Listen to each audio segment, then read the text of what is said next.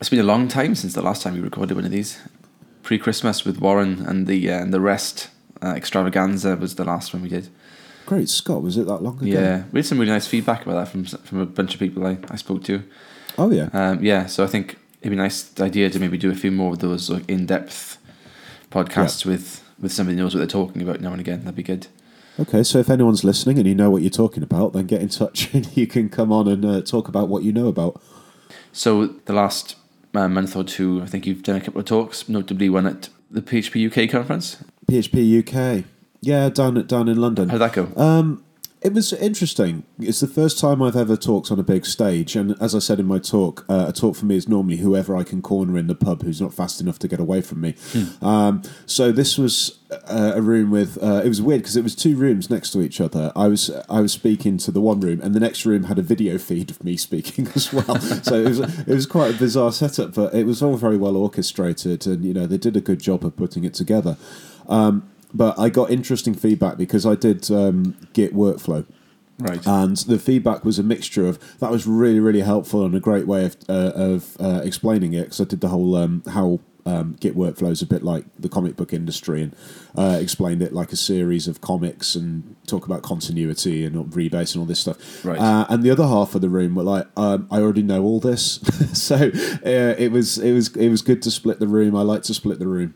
Um, but to be fair, I, I maybe should have made it because I was aiming for two audiences. One audience was people who really struggle with Git, which I think is a, a much larger sector of the tech community than is will care to admit to it. Yeah. And the other is the smart people who are struggling to understand uh, to to explain it to the colleagues who are less experienced.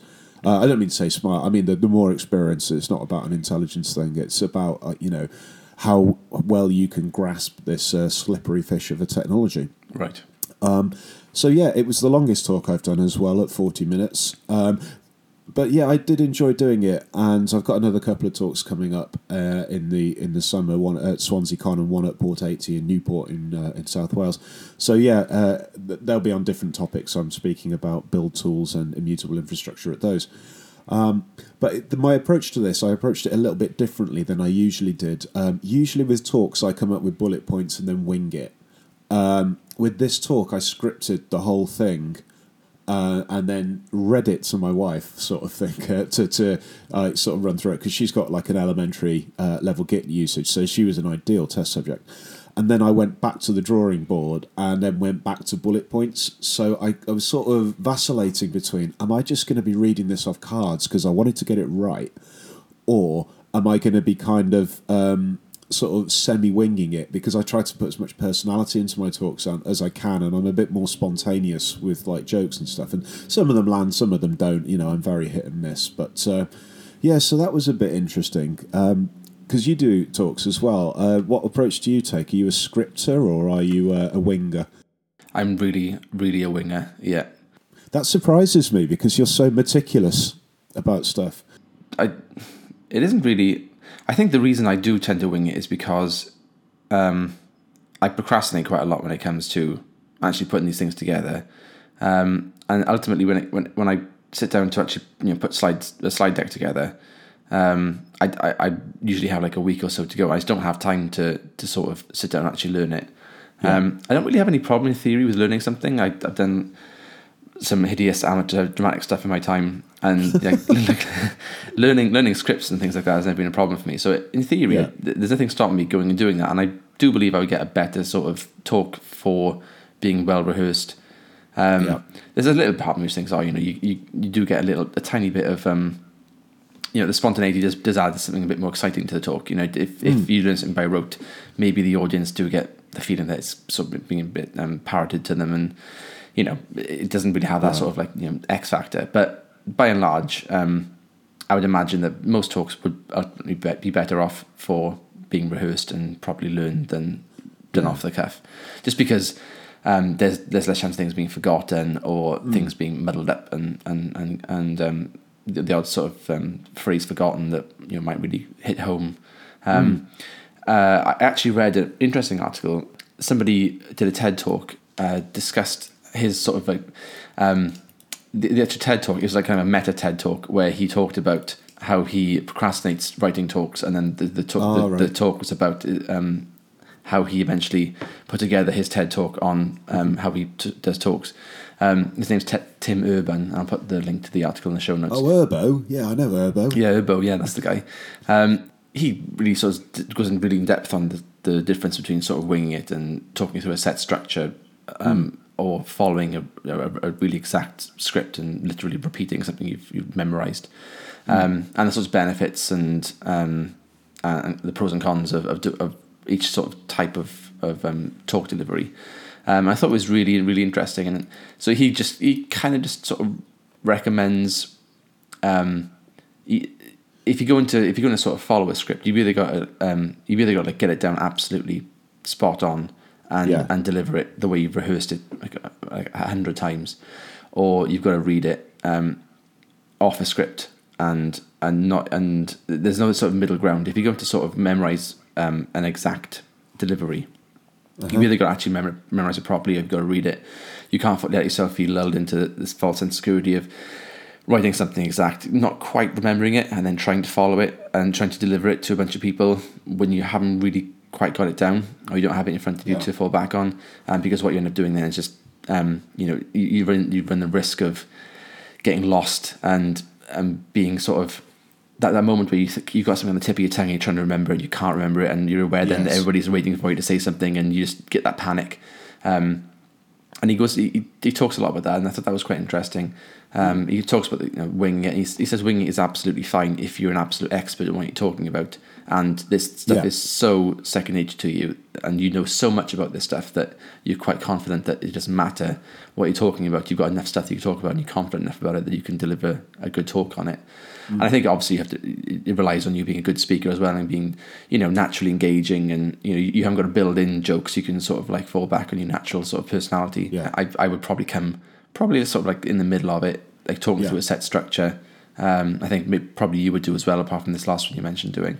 Um, yeah, because when I delivered it, I did end up winging a lot of it, but I was sort of hyper aware um, of the sort of all the code of conduct issue and stuff, and I was having to be very careful with my jokes. Not that I was particularly going out there to say anything, you know, anything incendiary or anything like that, but I was just I was a little bit paranoid about that, about accidentally making some reference and then getting pilloried for it.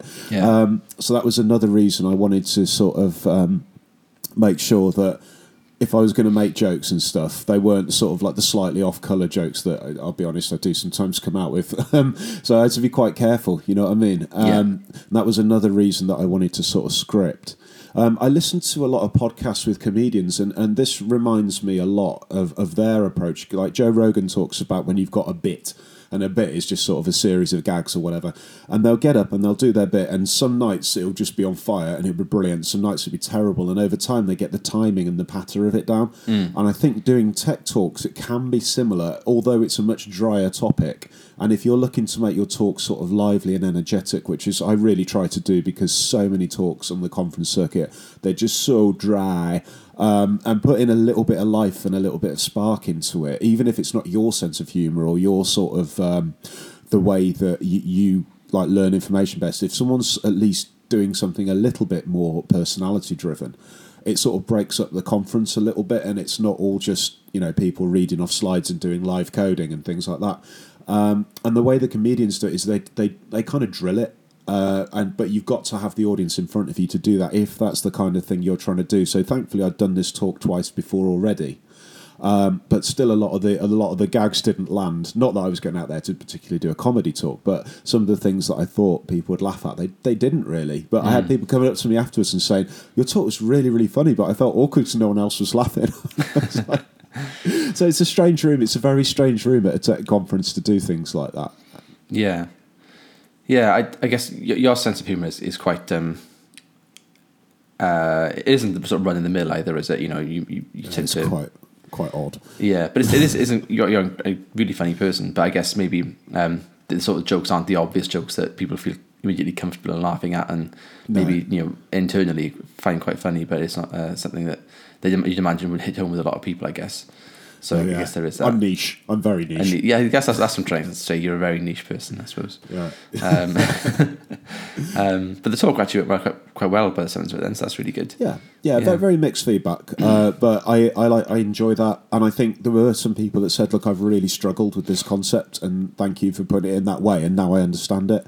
Yeah. Uh, and hopefully, there are a few people who can go away because I thought about um, uh, Owen Phelps. He did a talk about Git where he used post-it notes and floppy disks.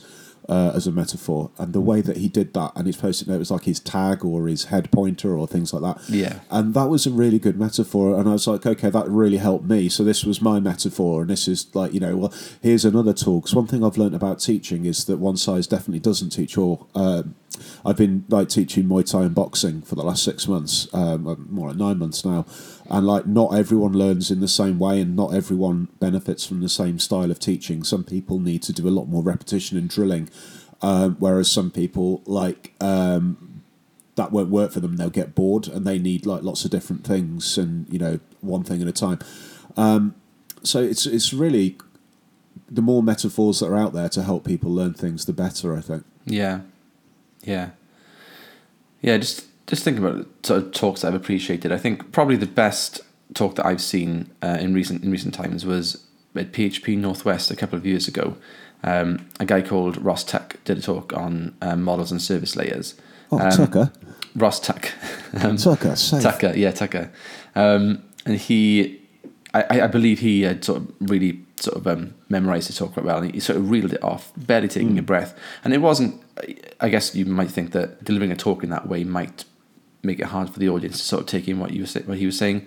Um, but but the intensity of it was, I think, quite attractive. Um, Yeah. people really hung off his hung off his every word, you know, um, and that was really interesting. So, if anybody's not seen that talk, um, it's on sort of a, sort of domain modeling and how to how to um, you know, design your domain models and work with them in Doctrine and PHP. But you know that's a, that's the kind of a, a side a side point really. The, it, it, it applies to pretty much all sort of domain modeling um, tasks. Yeah. Um, it's a really interesting talk. Recommend you watching that. Um, And the article I mentioned earlier t- that uh, Tim Urban wrote, I thought for a second then Tim Urban isn't that that country western Is singer? the guy who played Judge Dredd, what was what's his name? Karl Urban. Karl Urban, that's right. Yeah, maybe getting confused with him. Um, yeah, so uh, I think he's right in saying that you know ideally you should rehearse your talk really well, get Yeah. it down, and then once you're comfortable with it, you can always feel free to throw things in if you want to. Hmm. Um, you've got to be incredibly knowledgeable to to wing a talk, um, Yeah. and I think that's you know that's it's very unlikely that most people are in that sort of boat. Um, and they're and they're able to be you know charming, engaging, and, and all the rest of it. There is an element though of horses for courses. It's like um, Macho Man Randy Savage would would always plan his matches out to the T. Um, whereas other wrestlers will, will sort of call it on the fly. They do what they call calling spots. It's like, okay, well, they'll sort of say to each other, right, you, you get me for a headlock now, and then I'll flip over or whatever. And they, they've got sort of the spots worked out, but they haven't got the entire match scripted. Whereas Macho Man would like to script his entire match. Um, doesn't mean to say he's necessarily a better performer than the others, um, but he would craft really quite meticulous matches, and some of them went down as all-time classics, like uh, the match against Steamboat, quite famously. Um, so I think there's there's certainly a room for, for both approaches because some people are very sort of like improvisational in the way they think, and there's also it's like, well, what stage are we on? If I if I were a wrestler and performing at WrestleMania, I would probably want to make sure I nailed it for timing's sake and stuff like that. Yeah, Um, whereas if I was competing in the local sort of YMCA, then uh, it might be a little bit more loose. Yeah, and also I guess if you are sort of, um, you know, adapting your performance, be it wrestling or tech tech talks, um, as, as you, as you Same deliver thing. it, yeah, pretty much the same thing. pretty much the same thing. I'm quite confident I can step in the ring tomorrow and, and deliver a pretty good, pretty good uh, What wrestling. would your match. finishing move be? Um, the the O'Reilly book to the head probably. um, Mine would be called the Brown Clown, but I haven't decided what it is yet. Like that's just the name of it. the brown towel, just get a brown The towel brown and towel. wrap it over somebody's face. Yeah, Um, yeah, yeah. If, yeah. It'd be like Tajiri. I guess that helps you to sort of adapt your talk to how the audience is responding to it, and there's a there's a big benefit of that. And I guess you could you know you could say the same for any sort of you know talk. If you think that you're sort of leaving the audience behind, and um, I, this this a lot of people t- um, feel ask the audience to feel free to ask questions as they deliver their talk. And I guess that's one easy way you can tell whether your audience is getting you and whether you should Yeah. maybe switch things up. I think that's very brave though, because sometimes you get the one person in the audience who doesn't understand who asks dozens of questions. Yeah. Um, so it is about reading the room, and if you script a talk, fine, but you still need to be prepared to diverge if you can see a lot of glassy eyes, like more than ten percent glassy eyes. I expect ten percent glassy eyes at any talk I do. You know, not everyone's going to get it, especially the speed I go at. yeah, that's true. Yeah, um, I think yeah. So ideally, I think scripting something if you really well, if you know what if you know what goes over well, which by that point in his career, I suppose Macho Man would have done. You know, if you know something's going to go over well, you know what the audience respond to. Yeah. Um, and like you said, timing's a big thing as well. You know, you, you look up and you see somebody waving at the back of the room. You got five minutes left, and it's like, ah, I know I've got fifteen minutes somewhere on my slides to go. Um, so you quickly like, dropping things and, and they're just tapping through your slides quickly. Like that's the last thing you want. I, you know, you need to make sure that your pacing's good. So, yeah, um, I think in future, um, I would I would sort of tend towards the more sort of rehearsed route. Now I've read that article and, and a few things in it have sort of leapt out at me. Um, I would, Yeah. but I know what I'm like. I know that I just put off planning things and then uh, ultimately I end up just at the last minute just throwing some slides together and and talking. But that's one of the reasons why I only tend to talk about things that I'm Yeah. working on right right now because I, I need that I need that confidence in in feeling that I know what I'm talking about. I'm pretty sure that I've seen you editing a slide just before your talk, like holding up a hand to say, "Wait, wait, wait, wait! Right now, I'm ready." Yeah, undoubtedly that's happened. I mean, I gave one talk actually. Um, I gave a lightning talk at uh, Symfony Live in Paris. Oh, yeah. And that was a strange thing where they asked for submissions for the lightning talk, sort of like an hour or two before the actual, you know, the slot. Um, and they said they were going to pick a few from those that emailed in, and someone had to go and deliver them. I didn't really have anything prepared, so I Hmm. threw some slides together and got up and did it, and didn't didn't go like amazingly well, but it, it was good enough to get me um, future speaking um, gigs off the back of it. Um, and and that was like horrendously unprepared and winged. But I'd give a talk on the project I was working on right then at that at that moment in time.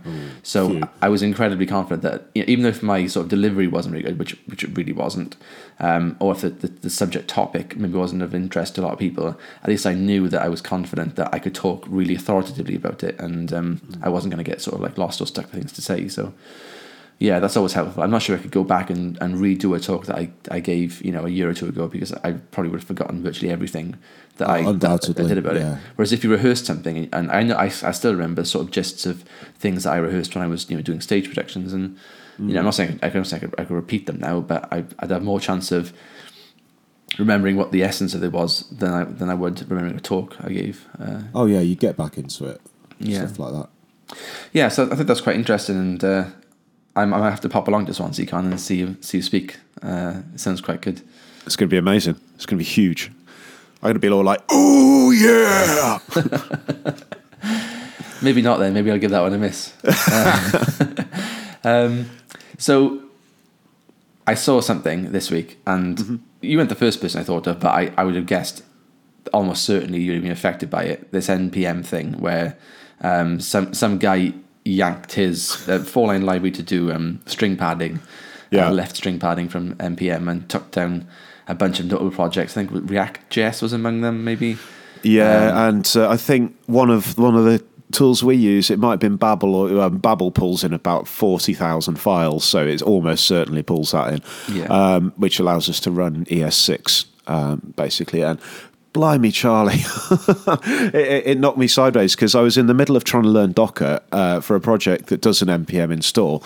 And it was broke, and I'd had no end. Like my experience with Docker was basically like walking into a dark shed full of rakes, and every single one hit me in the face for three days until I finally got it up and running. Like Sideshow was- Bob in that Simpsons episode. Who's like- exactly what Yeah. it was like, and I was just going "Uh, bang, uh," and that's exactly how it rolled. But um, so I was completely misled because I was thinking, oh, it's something I'm doing with Docker, it's caching something, it's not caching something, uh, and then I found out that there's all this going on, and I was just like rage quit.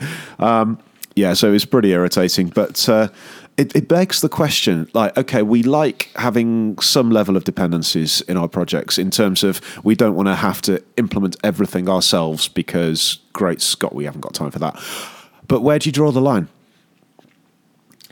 Yeah, that's a good question. where do you draw your line do you I, have I know do you I have a draw line, my line. Um, yeah Well, roughly speaking, anyway. Um, it's a line in the sand, so you know it's had to be washed away by the tide and then and then redrawn um, depending on experience. But Yeah, yeah. um, I think ultimately I tend to only obviously you know only take on board the dependencies that you absolutely need for a start. Um, Yeah. I think that's my that's probably the sort of fundamental number one issue for me is that I can't imagine for a second that a lot of people who were bringing in this like left left string pad dependency weren't capable of writing a left string pad function themselves.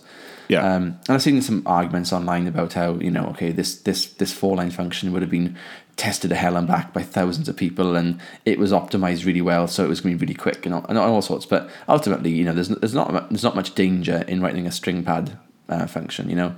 Even if you, you do it right yourself and you put and there's bugs in it or you don't test it what very happened well. to Bob? Oh, the string pad function in his pacemaker failed. Yeah, exactly. It's not it's not a, a, mission critical sort of algorithm, is it? Ultimately, you can't imagine that being a big problem in any sort of. I don't. Maybe maybe I'm maybe I'm wrong. Maybe maybe it depends on what the, your software is. But Yeah. I, I guess a lot of things that npm and Node is being used to, to write right now. Um, Mm-hmm. You know, it's unlikely to be a big thing. So people could write themselves. Um, and I, I I would I would really shy away from ever including a library that I know I could write myself in a feasible amount of time, anywhere Yeah. up to like a couple of days probably. If I could, if I know I could do it myself in a couple of days, I will always make an effort to do it, to write it myself. Um, so that naturally sort of sets the bar that I only tend to pull in dependencies that are either significantly out of my skill set. So a big thing for this would be any sort of like really complicated UI stuff. Like with um, I, I, as an example, there's um there's a there's a component in our iOS app at the moment which is one of those buttons that you tap on to start a download, and then as it downloads, it um, sort of draws a circle, and the circle completes as the download progresses, um, and you can Uh-huh. tap tap it again to to pause it, and then tap it again to restart it. So it's not a significantly complex sort of design, but I know absolutely nothing, like literally nothing about um, uh, drawing using iOS's um, uh, Cocoa frameworks. So for me to write that, even though it's in theory quite straightforward, I would literally have to start at, the bottom, ground zero, with a book and you know learn how to do all this stuff. And I make mistakes along the way, and it probably would take a lot of time, you know, a, a good couple of days for me to get it absolutely right. And even then, it might not be good. It might- take a few iterations before I actually get the way I, I want to look. So Yeah. there's a, if there's a component out there that does what I want to do it and it works perfectly, and it's and it's not a, a significantly big dependency, as in there's not a lot of code involved with it. Mm-hmm. So if I, I if I absolutely had to, I could get in there and understand it myself and, and, and make tweaks so it worked properly the way I wanted it to. Yeah. I, I could fork it and contribute if I, if I wanted to. Then that that for me is like an obvious sort of candidate for something I can bring on board, and which I have done. And there's a component called FFCircularProgressView, which I end up using, which is great. So that, that's the, the obvious example. And then also that you've got past that, you've got sort of like more, you know, heavy duty dependencies, stuff that you could never write on your own if you wanted to. You know, this this taken you know man months, if not man years of effort, um, and you know is necessarily part of the, the the the core framework that you're working on, but you know, for all intents and purposes, easily could be. You know, something that that the majority of people in your field use. Um, sort of a de facto, you know, standard library, you know. Um, so examples of this in PHP, you could, say something like Doctrine. Um, Yeah. in, in iOS, there's a networking library called AFNetworking, uh, now called Alamofire in Swift. Um, you know, these things are libraries that pretty much, you know, I, I don't know, maybe 10, 20, if not more percent of people use on all of their projects. Um, and I think there's, you know, there's always risk involved in using dependency, but when, when they approach that level of ubiquity, then there's an argument that, you know, um, that you're shooting yourself in the foot if you aren't using them because you're at a competitive disadvantage. Um, so if, if anything falls into those two camps, then I, do, I consider it ripe for, for inclusion in a project.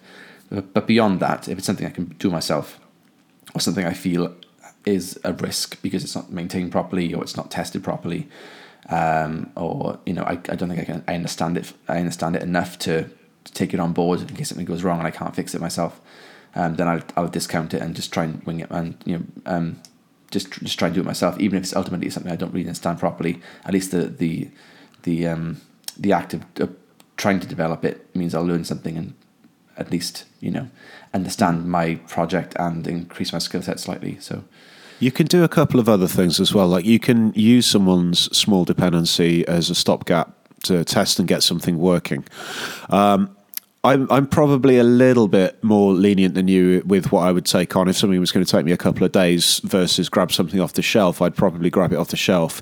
Um, sometimes I'll actually fork it um, and maintain it ourselves. Um, I mean, the case of, of this particular, it, it's such um, it's such a microcosm of the more wider issue that everyone draws the line somewhere. And um, I think the way that we operate uh, is that we do use a fair number of dependencies, but we also produce a lot of dependencies and we, we, we open source a lot of little tools and things like that.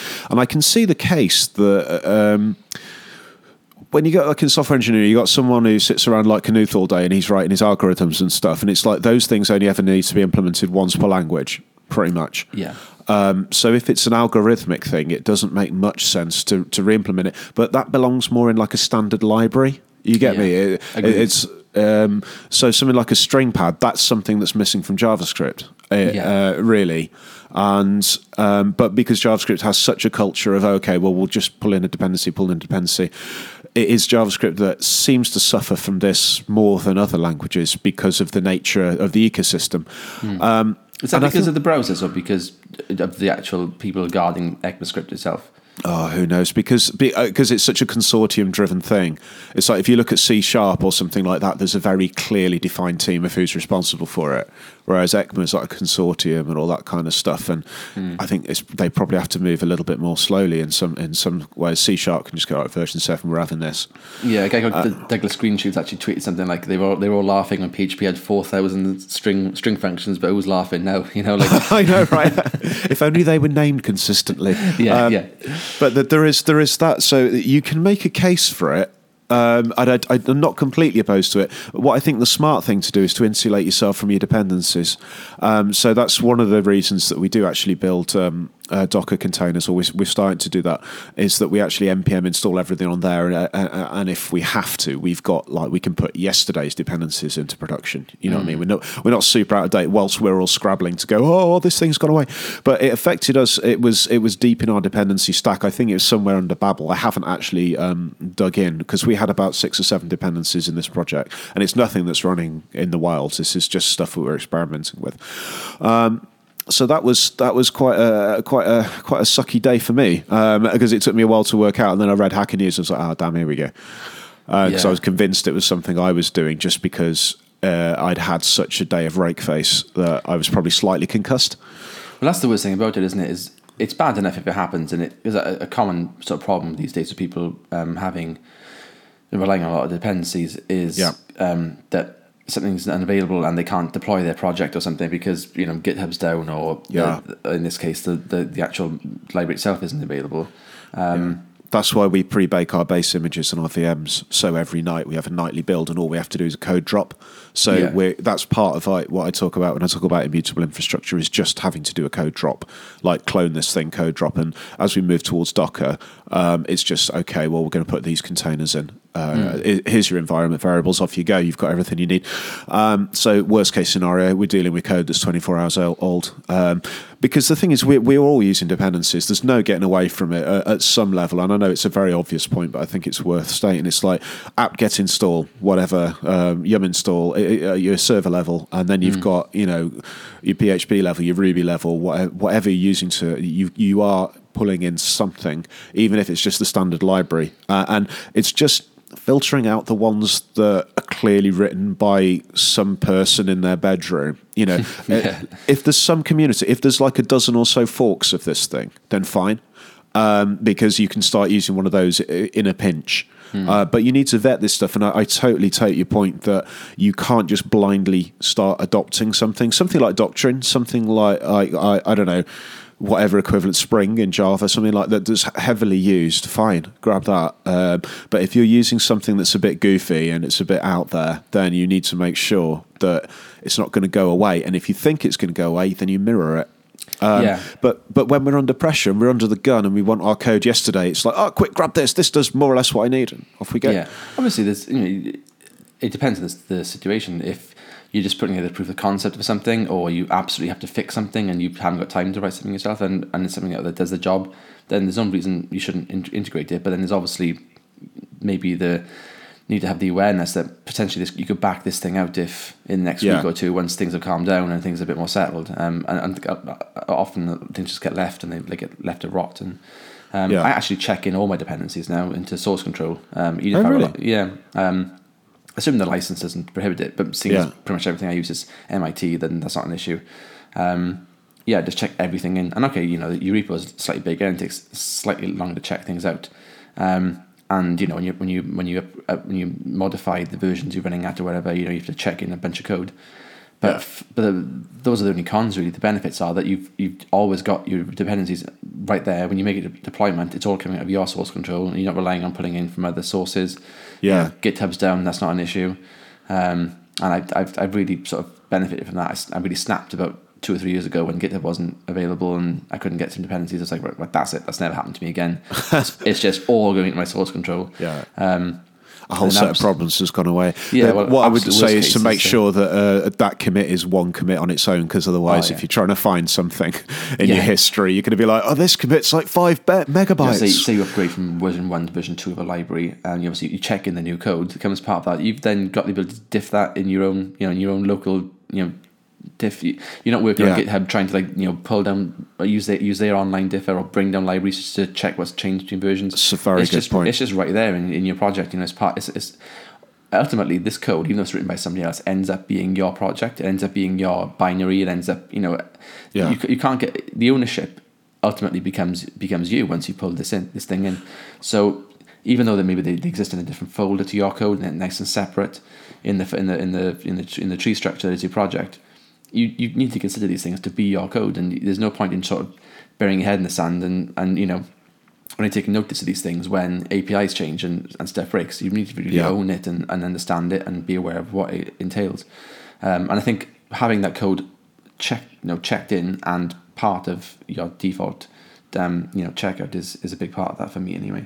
I would totally agree because I've bumped up against that with operating systems level stuff, and, and that is why we started pre-baking our base boxes. And that, like, I love this phrase at the moment. A whole set of a whole class of problems went away, um, and it's just like the worst that can possibly happen is the overnight base box build fails, and then we use yesterday's. So it really does help and uh, it insulates us a lot. And I'm into this insulation because people talk about, well, you could write a little abstraction um, and then you only talk to this tool that you want to use through your abstraction. I'm like, ain't nobody got time for that. you know, Yeah. Be, let's be realistic It's now. a nice These-. Yeah, I actually I get it. I get it, but I'm not doing that. no, I actually went through a few things recently, and where I'd written little um, little adapters for, for libraries, and I was like, Yeah. I've been using this thing for two years now. It probably is never going, not, going to not be used unless something, Hmm. unless something drastically changes. There's no point in me having all these little, little things in the way, um, you know, more code for me to test. I'm, I'm using this thing. I, I've got to just accept the fact that I'm using it, take ownership of it, and, and just you know and, and work to it. And if it changes, I'll I'll I'll, I'll just change my code to adapt to its new APIs. Um, I'm, I'm sure there's, you know, there, there are places in the world for adapter patterns, and you know maybe where you, you can't you don't own the dependency you're working towards. But I think if you've accepted something like that and you've brought it into your code base, I don't know. It's just like using any other API that you own. Um, I don't really see the benefit of of, um, of making it more difficult to access. But yeah, that's that's a sort of a you know that's a separate point altogether. Um, the npm thing ultimately is for me.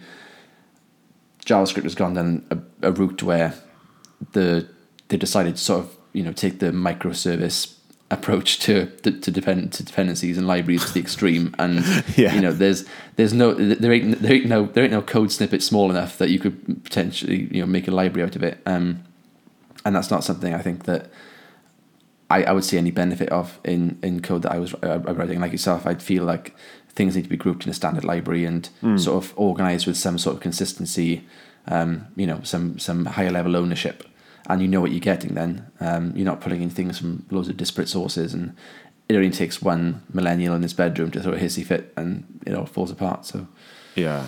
yeah, Okay. Well, so I mean, this this leads me on moderately neatly uh, into my experiences with Docker this week, um, which has been it, this is sort of a project that somebody else has done in the organisation, and, and then I've had to get involved with. Not had, you know, it's not a bad thing to get involved, obviously, um, but I had three days trying to get the thing to run, or just to.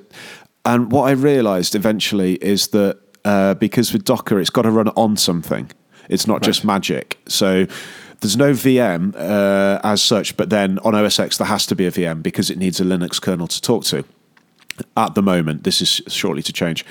Um, so you have to run this Docker machine, and Docker machine talks to VirtualBox, and it runs like a, a little Linux that runs the actual Dockers. So you, you you're back to kind of virtualization really, uh, but you've got containers running in this in this virtual thing.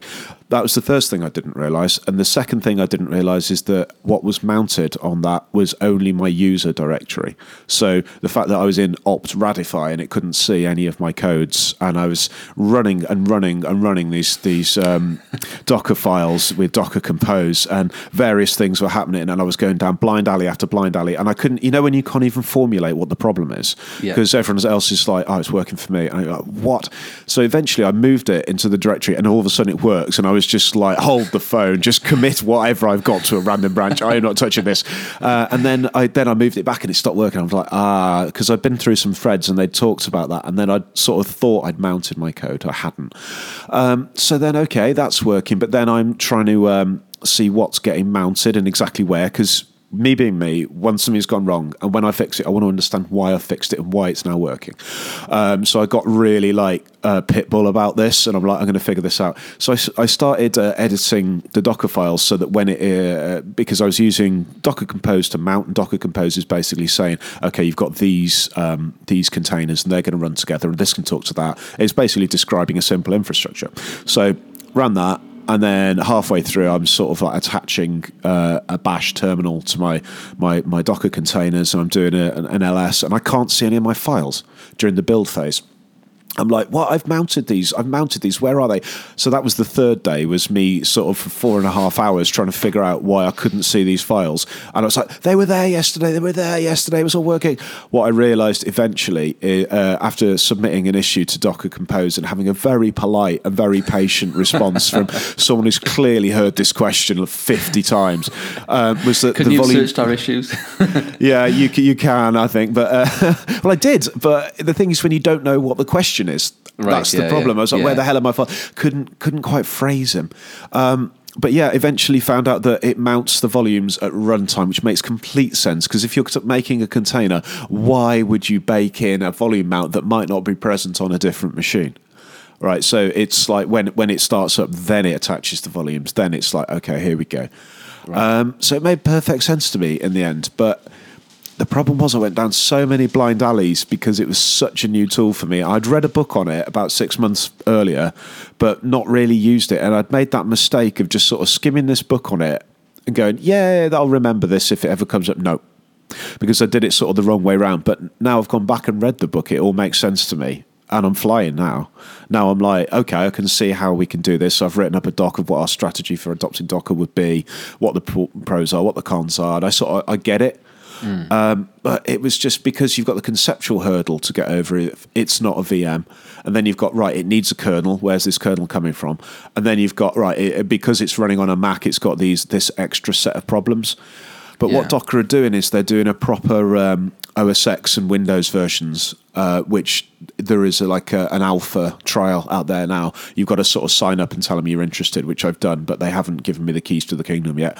Um, but that's going to be great because those problems that I've encountered are going to just go away. I think, hopefully. I think that's pretty massive. Certainly, as far as I'm concerned. Yeah. For, um, I- I'm How many I'm devs that we know that use anything other than OS X? You know what I mean? Yeah, well, totally. But beyond that, to be honest with you, every time I've seen anybody demo Docker and explain, like I've seen people, you know, demo Docker containers and attaching things and using Docker Compose to sort of bring these containers together and set up set what in essence we- I would use now as a VM. Yeah. Um, I've just thought that is so much more work and that is so much more complicated than what I'm doing right now. Why on earth would I want to do something like that? I mean, I get the obviously pros and cons to everything, there are benefits, but ultimately the, the benefits can't be can't outweigh how much more pain I'd have to go through and how much more effort it would take to get to that point. Um, Well, I, you're talking to the right guy because I was a complete cynic about it, and I still, to an extent, am making the same arguments.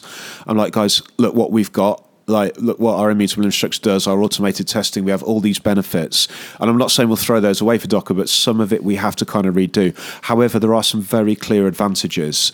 Um, one of which I could kind of do with a VM, which I kind of do with the baking a base image, is is passing the container around rather than rebuilding for different environments and injecting the environment variables. Um, but I could do that with a VM with like a Redis um, uh, sort of registry where it just goes, oh, can I have my environment variables please at startup time from the local Redis inside its its VPC in AWS. Yeah. So there are ways of getting all these benefits. Um, the main thing with Docker is it's very fast to start up for local development. This is Nate's big bugbear with with with like uh, VirtualBox and stuff like that. It's how long it takes to start and provision the darn thing, right? Uh, and how problematic it's been. Like whenever we've taken on a new dev, it's been like a day or two to get them up and running in some cases. Whereas mm. the idea is it should just be vagrant up. And yeah. then you get like, oh, it works for me, and it's like you, you're kind of back to the not square one because at least you're all running on a consistent VM. Um, and but then you've got this thing where the container wherever it runs is theoretically the same. Now i, I think there's the java fallacy here because you have a different kernel and you have a different network. So i'm not saying don't use docker for those, those reasons but just be aware that the kernel's different and that is going to affect 0.001% of people but yeah. it'll affect someone. Yeah. Um, so the, there are things like that, but uh, if you have very high requirements for uh, um, microservices, it's perfect because you can stick a bunch of them on the same box. But my big issue with Docker is that it's got to run on something. Um, so it's if it's going to be a VM in AWS, their sort of ECS service is what I'm looking at at the moment. And people listening will be screaming and biting their hands, going, "Why aren't you just using it?" I'm not using it because I don't know about it. I've only been using it a week. Um, but I, what I'm crying out for is something that because the thing is, at the moment with my VMs, I can scale infinitely in an elastic scaling group. Like you know, I can set parameters and no problem. Whereas with Docker, if I if I'm using Docker in the same way as I use VMs, then I think I'm missing a trick because it's like I can only load so many shipping containers on the ship. The ship being the VM that I'm hosting them on. Hmm. Um, so it, it feels to me like an excellent fit for getting the best out of metal. Uh, because if you think how many servers have low resource utilization yeah. Um, and it's great for microservices because you're making explicit sort of uh, interfaces. Yes, we we can have the argument that you should do that in your code anyway. But um, if you're doing a microservice architecture, you've got queues, you've got something like that. Docker is very, very good uh, for that. If you've got anything that's taking tasks off queues and you're just starting and stopping uh, Docker containers, they're very very fast to start up. They're they're almost like operating system thread level quick, um, and that is the big thing. Like going Docker run and it just running. Um, that's quite impressive when you've got a sophisticated thing that it, with um, VMware, a VirtualBox would take me quite a lot of configuration. If I've got like six or seven microservices all talking to each other, if each one of those had to have a VM, yeah. or I've got to provision one vagrant virtual machine, which is got all these services on, and then that's not like production. No. So this is the killer app. The fact that it's much more like production because it's it's separate containers talking to each other separately, which is how it behaves in the wild, not one vagrant box talking to itself over ports. Yeah, that's what we do. Is we have for local development, we have one box which has all everything installed. Yeah, and and you're talking yeah at least at least three or four. I guess you call them microservices. Yeah, we don't really think of them as that. We think of them as apps, but yeah, in essence they're microservices, and yeah, we just install everything. We use and we use parallels. Um, yeah, you said earlier that it's you find it quite slow to start up and stuff, but in my experience, it's not. It's quite quick. Um, mm. But but I guess our stuff might be you know. Oh, it all depends, doesn't it? Yeah. It depends whether you're bringing down a tiny little Core OS build or if you're bringing down Ubuntu and if you're on crappy Wi-Fi and yeah, that's true. Various yeah. things. So we've got we've got two Ansible playbooks that provision sort of our busiest client, um, and that takes about 15 minutes to provision. But you know, Vagrant Up takes what 20 seconds once yeah. you go in. It's it's the first use, uh, and right, it's because okay. we flip between projects quite a lot sometimes mm. um, because That's we do a lot of like, like OS stuff. Yeah, if you have, I, I have at least I, I, when I started out using Vagrant, I ended up having like four or five different machines. I'd say five actually, yeah, five different machines. Um, you know, I had like one for my one that had my website running on it for you know doing blog posts, and one for one for work. Most of our stuff on, on one machine. Um, I had you know some old sort of um, freelance projects on some other VMs, and uh, it was taking something like you know thirty gig of my hard drive up.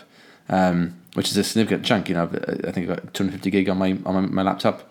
Yeah, that's a really big chunk just to dedicate to, to VMs. And, and like and obviously the big thing with Docker is that you know you don't have all this stuff, all this stuff you don't need. You it it, it boils it down to the essence of, of each each container contains just what you need to you know to achieve that task.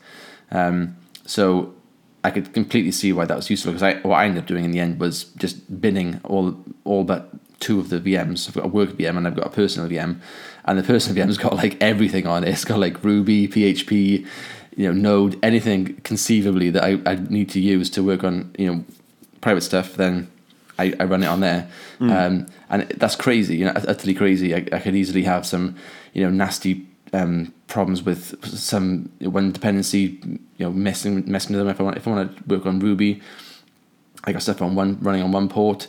Mm. PHP's on another port. It's it's it's a mess. It's an absolute mess. Yeah, um, it'd be nice just to you know just to have you know the ability just to, just to bring in small discrete things uh, as I needed them. So I can see the benefits of Docker totally there. Yeah. Um, but then you're swapping the ability to just do one command and then boom, there's your machine with, as far as I was concerned, a lot of confusing commands um, well, it's it's just to, different because it's like we use Vagrant plus Ansible, and it's always Vagrant plus something or VirtualBox yeah. plus something, unless you're just going on and you're just apt-get installing everything. Mm. In which case, um, oh dear, um, yeah, no, because you know that's not repeatable. Um, yeah but yeah, if you, Ansible is lovely. I love Ansible. You can use Ansible with Docker actually, but uh, the the Docker file itself tends to be a short set of commands, and it's just learning another dialect. Mm. Um, and it's like learning Ansible if you know uh, Python, um, or sorry, uh, if you know Puppet or, or whatever. It's it's just another thing to learn, which is I'm getting to the stage where that feels a little off-putting to me sometimes because you, I have to learn so many things all the time, yeah. and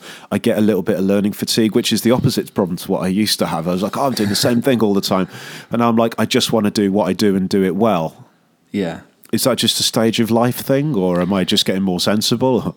I was actually pondering this uh, earlier on today because it's it's quite a strange. We guess we this could become this this whole thing now, um, but I think it, it well, where do I start? The my, my my happiness in my day job is directly sort of as most people's I, I guess especially in our sort of industry is directly sort of related to how much I'm learning, how much I feel like you know I'm I'm I'm sort of um, you know stuck doing the same thing day after day. Mm. Um, I I generally feel like say in a five day in a, in a five day week working week, I need to feel like maybe three or four of those days I've just been working you know, to maximum efficiency, um, haven't had any problems, just cranking stuff out, getting stuff working. I mean, one of those days I need to feel like I learned something, I was challenged, and I got over it. And yeah. as those, as as that as that sort of um, ratio changes, generally better, you know, either either either I'm not cranking out code as much, or I'm learning um, a lot more. I generally get unhappier. Either I'm learning too much and I feel like I'm not really getting anywhere, or I'm I'm I'm you know I'm I'm I'm sort of um, I have a lack of confidence that um, I'm not making any progress, or I'm learning the wrong thing, or I don't understand what I'm learning, or I'm just working the same things over and over again, and I just feel bored, and I feel like you know I'm, I'm just sort of like sort of painting myself into a corner, um, and when you also sort of factor in where you're actually working, I think that's really important. So typically um, in our industry, you're either working in a, a sort of um, uh, you know a, a, software house where you're like an agency sort of model where you know you, you're working on code for other people uh, for clients, uh, or as you and I've done a lot in the past, or you're working on a you're working on a more sort of um, uh, a company where you're developing a product or something for something for in in house, which is only being used by you know, by your company, um, and how much you're learning and how much you're getting to, to put what you're learning into what you're doing day to day will um, will ultimately have a massive impact on the nature of your company. So if you're working for an agency, say for example, and you feel like you aren't learning enough, I think there's danger where you might push to take on new technologies that maybe aren't aren't, aren't ready. You may adapt your coding style just to bring some, you know, some um, or your approaches like using different patterns or whatever, just to feel like you're doing something different, which is not, which is definitely not what your client is paying you to do. That your client yeah, is paying th- that's true for the large case. I think Radify is a little different because um, the way we position ourselves as our clients are paying us to be experts. Um, so I think we put probably more pressure on ourselves to pick up new things than most organisations. Um, but I'm quite similar to you. Is I, th- I like the way you've explained that that in a five day week you need like one learning day, three productive days, and then one day can be a disaster, and that's okay. Like. Yeah. Whereas last week I had a ratio of three really tough days uh, and then two really productive days. And it's like I was up and down like a yo yo, my mood was, because it's very tied into how productive I feel. Yeah. Um, but productivity has become more important to me, and learning has kind of remained important, but it hasn't. You know, I, I don't obsess about oh, I've got to get the newest and greatest because I think I've been the guy in the past saying, oh, we've got to use this because it's new. Um, but whereas now I'm I'm sort of going right. Is there a good use case for this? Uh, ES6 is a good one because then you have to add Babel.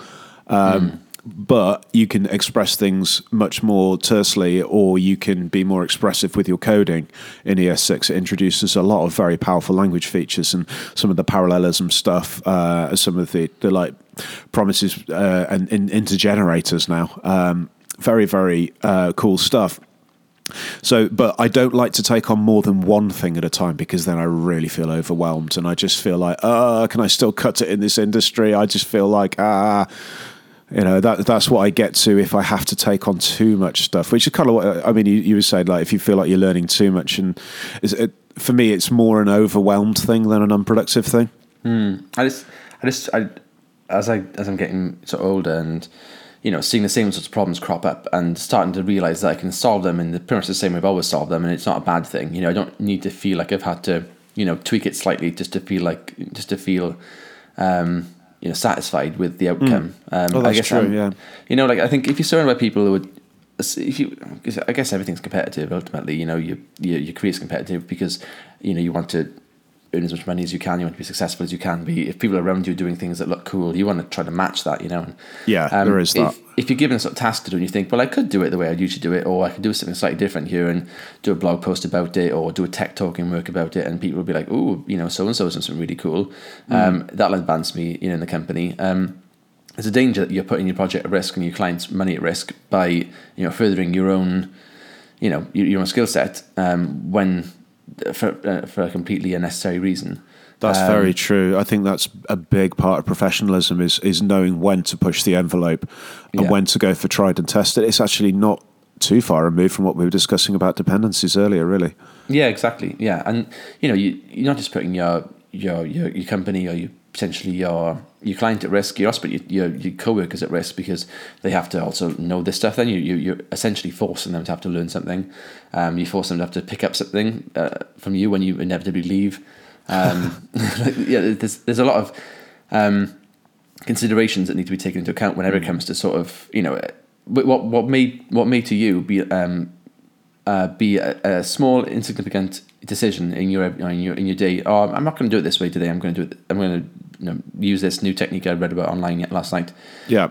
Every time you de- every time you deviate from the the easy route, you are um, um, ultimately potentially introducing risk and and head and head and headaches for someone el- uh, elsewhere involved in the chain. I Um, totally, I really like what you said there because I've started using the phrase hospital pass um, Yeah, for that, exactly, yeah. which is when someone hands me a project and they've used more than one new thing. And uh, like, I'm not wanting to, I don't, not criticizing my colleagues here, but they're a lot smarter than me and they can learn things a lot faster than I can. So, um, some, one of my colleagues can go and they can you know pick it pick these things up very very quickly whereas me i have to be a lot more meticulous um, and i can pick up one thing and i'm quite happy to pick up one new thing per project but if you're asking me to pick up two or three that's a hospital pass and that's going to knock me on my back. Um, and you know i I, th- I think what what you're saying there is like um, you can actually feel quite hard done by when someone does that to you because if they've done it just to try a thing where there's no business case, which thankfully my, my colleagues don't really seem to do, there's usually a very strong business case for picking up a new tech. Yeah. Um, but yeah, that that I, I hope that that catches on in the industry of hospital passes. I think is exactly what it is. Yeah, like if it, if there's a business case for it, then there's absolutely you know things may pan out for good or worse. Oh, for sure. Uh, but but there, there, must at least be a business case for it. Is what it comes down to. You know, you have to be able to argue this in court. You know, you have to be able to get into a you know get into a, witness box and be like you know truthfully, I did this for these reasons, and as far as I was concerned, they were the right reasons. If you get in the box Yeah. and you say. Well, to be honest with you, I thought it looked cool on the internet, and I thought if I learned it, people would think I was a really, you know, Thought you were awesome chocolate. coder. Yeah, exactly. And that's not that's not an adequate reason to, to do something. And I think it do, I think it does happen. You know, I've seen it happen. Oh, for and- sure. I've been guilty yeah. of it from both ends, really. But Yeah, li- listening to you talk about that, it really encourages me, actually, because I was talking to Dale Reese, Dalo, uh, on Twitter. That that's my new thing, by the way. Just say someone's name, then I'll just give them a daft footballer style nickname. I'm going to see if it catches on. But yeah, I was talking to Dalo on the on the twitters um, because he said if you were are a dev and were are considering giving up development as a career, what would be a suitable trade for next dev? And I was saying, well, you know, there's not that many Bob Martin types who do it into their 60s, No. um, and I feel like you know it gets harder as my contemporaries they seem to remain as bright 20 somethings. You know, the the industry is dominated by those. Um, but this this fella um, uh, Tom O- Oram Tomo, um, he was put in a. Is he No, inconsistent? Ramo. Uh, uh, Ramo. Oh, Rambo. Ramo's Ramo's safe. Um, he put up this article, which is like it's almost like a population thing. It's not so much that the older guys are dying off; it's just that there's such an influx of young guys. I say guys, just I mean people. You know. Yeah. Um, but yeah, there's so many young people coming because the industry has grown more than other industries. Like obviously, a lot of industries have shrunk with automation, mechanization. Um, can't fight City Hall. That's how it goes. Um, that's not an appropriate thing to say, is it? But never mind. But yeah, it, so he, what he was basically saying um, was that he he doesn't feel that pressure. Whereas you know, I feel a lack of energy. I haven't got the energy I did at 25. But like listening to you talk, then you've got such a better head on you than any of us had in our 20s you know, in terms of making sort of informed decisions about what libraries we're going to use, what approaches we're going to use, when we're going to try and test it, and when we're going to bring in this tool that looks like it'll solve our problem in an elegant way, but we don't know anything about it. So I think that that's that's a large part of the strength that the senior guys bring. Um, and hopefully I can do that because I, I was thinking about other careers, and quite frankly, I can't really think of much that I'd like to do that's realistic. No, I, I mean, I, I, I, no, I agree with you. It's really hard. So I can't be Batman. I read. Well, there's only one Batman. Ben, ben Affleck, he's doing a great job. Like I saw that film, I thought it was fantastic. Everyone else panned Is it? I heard it was really bad. I loved it. I thought it was Okay. great. But then I'm a big DC fan, and I think if you don't, didn't like it, then it was maybe you're not so into the DC style um, and with, with their big ridiculous vil- villains and stuff. But Yeah, I guess that's the thing because Marvel have done a good job of sort of. Um, this is really off topic now. They've done Oh, a really yeah. good job of like humanizing and making things, especially with uh, with, with even though it's a ridiculous. They're all ridiculous sort of conceits. Oh, yeah. Um, you know, they've done a good job of make, not making them preposterous in, in, in some cases. You know, Yeah. with um, um, oh, I can't remember the name of the film now. Um, the one from last summer with uh, Chris um, thingy. Captain of of America, that one. No, no, um, ah, ah, you know, the four of them, the raccoon and um, Oh yeah, Guardians of the Galaxy. yeah, like n- not even trying to make that you know serious, just like Yeah. embracing the ridiculousness of it. Like done, they've done a good job with that. Whereas I think DC still have that really weird thing going on where they they they they're trying to ground it. Well, it's, certainly they were with Batman, um, the previous Batman trilogy. Yeah.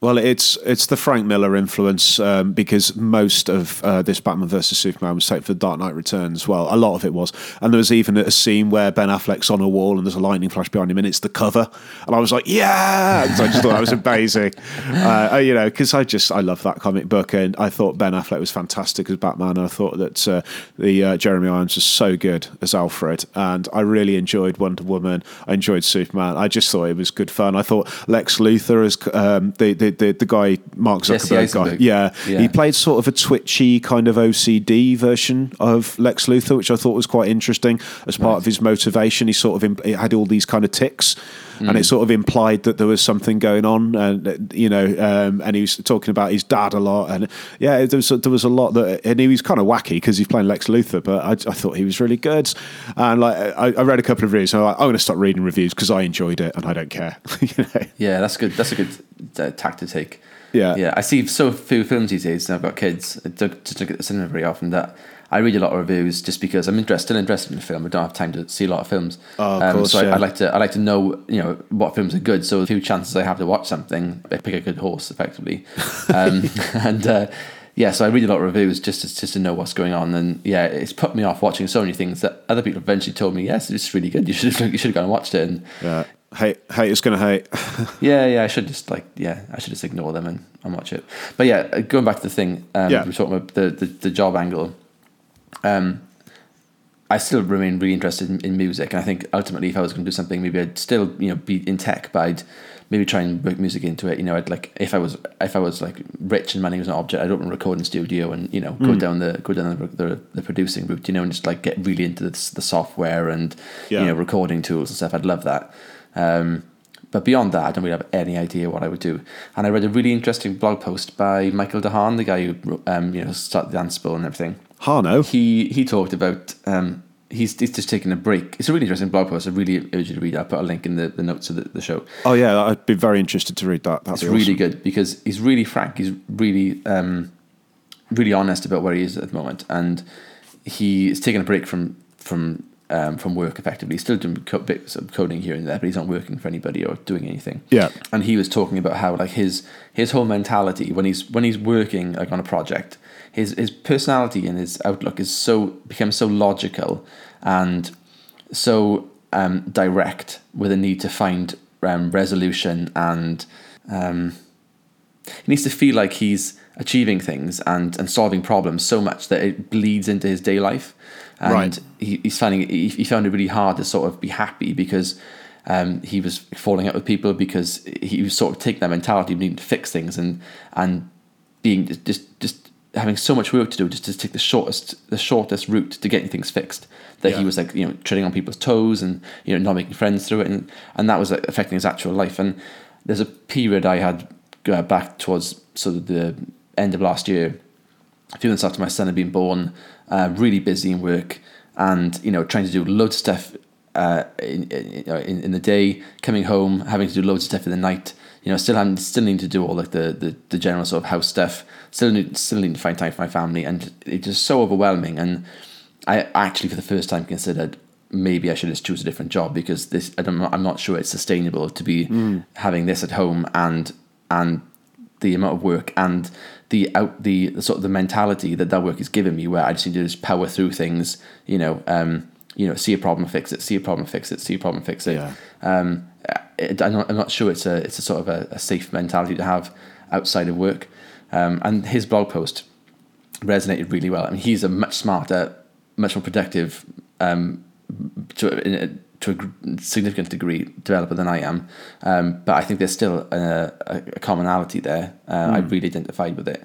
Um, I think a lot of people probably would. I think that's what he actually says in, in his post. He thinks that not enough people, you know, own up to being in in that situation. You know, people put a brave face on things and say, you know, no, I'm, I'm you know, I'm just, you know, I'm just I'm, this is just the way things are, and this is we need to accept this. And he he points out that maybe it's not okay. Maybe you know um, that that maybe the nature of our work isn't sort of compatible with you know a happy a happy lifestyle if it is taken to an extreme. Uh, it's Yes.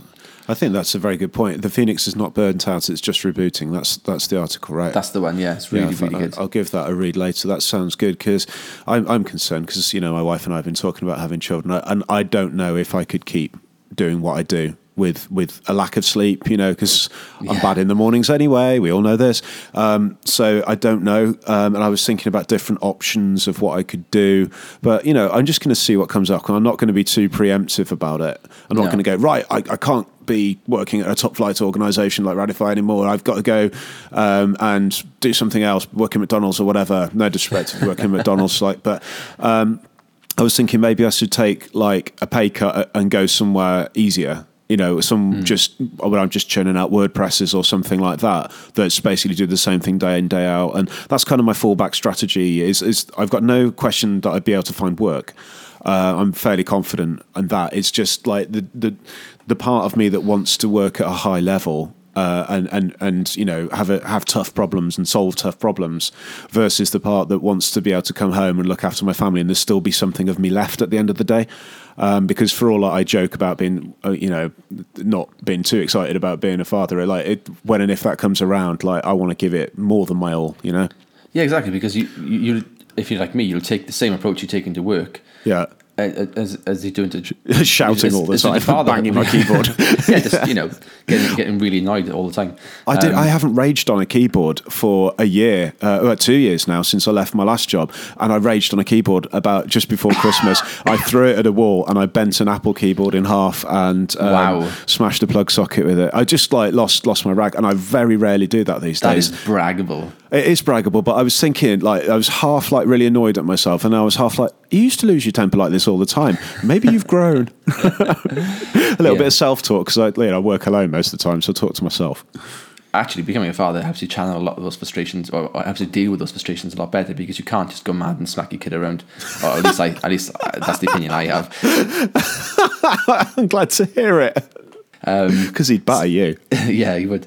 Um, So yeah, I think I'm a much calmer person in work these days because I'm I've got more accustomed to have, to being frustrated on a daily basis and having to channel that you know a lot a lot better. Yeah. um, it's not okay to get annoyed and frustrated with things every day. You know, you have to just essentially suck it up and swallow a lot of problems. Um, Yeah. and you know maybe that leads to you being a less um, you know a less productive uh, engineer because you know rather than seeing problems and, take, and taking them on and saying no this is not acceptable this is not this this code has not been written properly. You know um, this is not an this is not a acceptable way to solve this problem. You think well it's good enough you know is it really worth an argument right now? Probably not.